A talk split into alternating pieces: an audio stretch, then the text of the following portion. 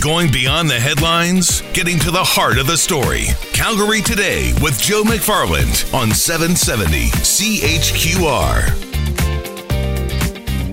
Sitting close to 543 here on your Monday drive home and want to always share a story at least once a day about positivity, about people going above and beyond for their community, and wanted to bring in a story that we heard through our email here at 770 CHQR. And it was about Cathy Jacobs, the owner of Angel's Café. And she joins us now here on the program.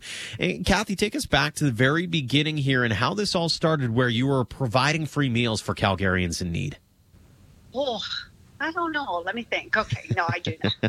um, we just we were closed as a family decision because all of our most of our customers are seniors and families, and it was a mutual decision by the family. One of the hardest ones we've ever made to close our already struggling business down a little bit. We're always been busy, but with the debt load we were carrying, we were already struggling a bit. So on the 16th of this month, my family and I decided that we were to close our doors and then we had to figure out what to do with all the food that we had just gotten in to resupply our cafe. So um, we decided that uh, we were going to cook it up and give it out to those in need in our areas. And it kind of went on a snowball from there. And from what I understand, it kind of started to gain steam thanks to good old social media. How did that all Oh, play yes. into all of this?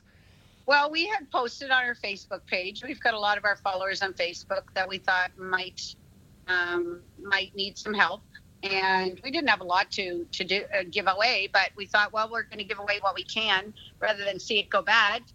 And um, so we started there, and then the YYC COVID um, site uh, was on Facebook. Also, uh, we were shared on there and then it went from there to our neighbors of the good next door community and to reach out to the immediate community in which we live in in the northwest here and i since the media's got their um, got involved we're just kind of like going a little crazy So it sounds to me like what started off as a hey, let's get rid of the assets that we have and then call it a day. It's kind of spiraled into something that's much more bigger than it be than it was originally planned to be.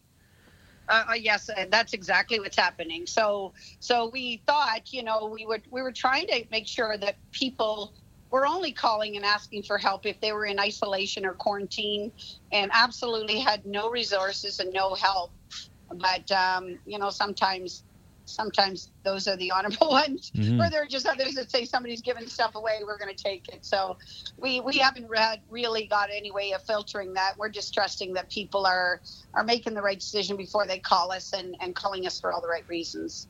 Now, obviously, you're you're now at the point where you're saying, "Hey, we need some donations or we need some help here." What are you asking for at this particular point? Um, our biggest need right now is um, chicken and, or sorry, any kind of meat to build meals with, any kind of meat and um, and rice and actually no, sorry, I'm just looking out here in the donations. Rice doesn't seem to be a problem, so we're probably down to pastas, pasta sauces, any kind of meat that we can add to our donations and. Um, you know that sort of stuff stuff that we can cook up to help to make meals where um, protein seems to be our biggest need right now How many meals are you able to make in a day? Well our biggest day was 235 and i think today's going to blow that record way out out the door. So frankie do you want to help this gentleman? Did you need okay okay. Thank you very much. So sorry. Thank you love. I so appreciate it. Somebody just dropping off more stuff here. No problem. Um, yeah. So so yeah, it's um it's just a matter of okay, let's get everything cooking up and preparing these nutritional meals and getting them out to as many people and with whatever donations we can get on on uh, we're pretty good on vegetables right now uh, we did have 400 pounds of vegetables donated about three days ago we're blowing through that pretty quick here but Hmm. but that's kind of where we are What does it mean to you to have the backing of the community in the way that you maybe didn't think was possible just a couple of weeks ago?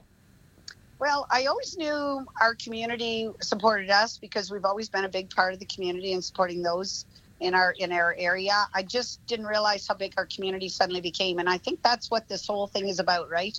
Um, realizing none of us are in this alone, that we're all in this together, and if we just um, stay calm, do what's right, isolate when you can for sure. I know there's some people that are still um, have to go to work whether they like it or not. Um, and we we isolate ourselves in the cafe, but um, this is just about reaching out and saying we care. We know you care, and let's just do the best we can for as long as we can, and let's get this job done. You've done an absolutely fantastic job, Cathy. So kudos to you and your team. Thank you so much for taking a little bit of time this afternoon and sharing your story. Thank you so much, and thank you for helping us get the word out.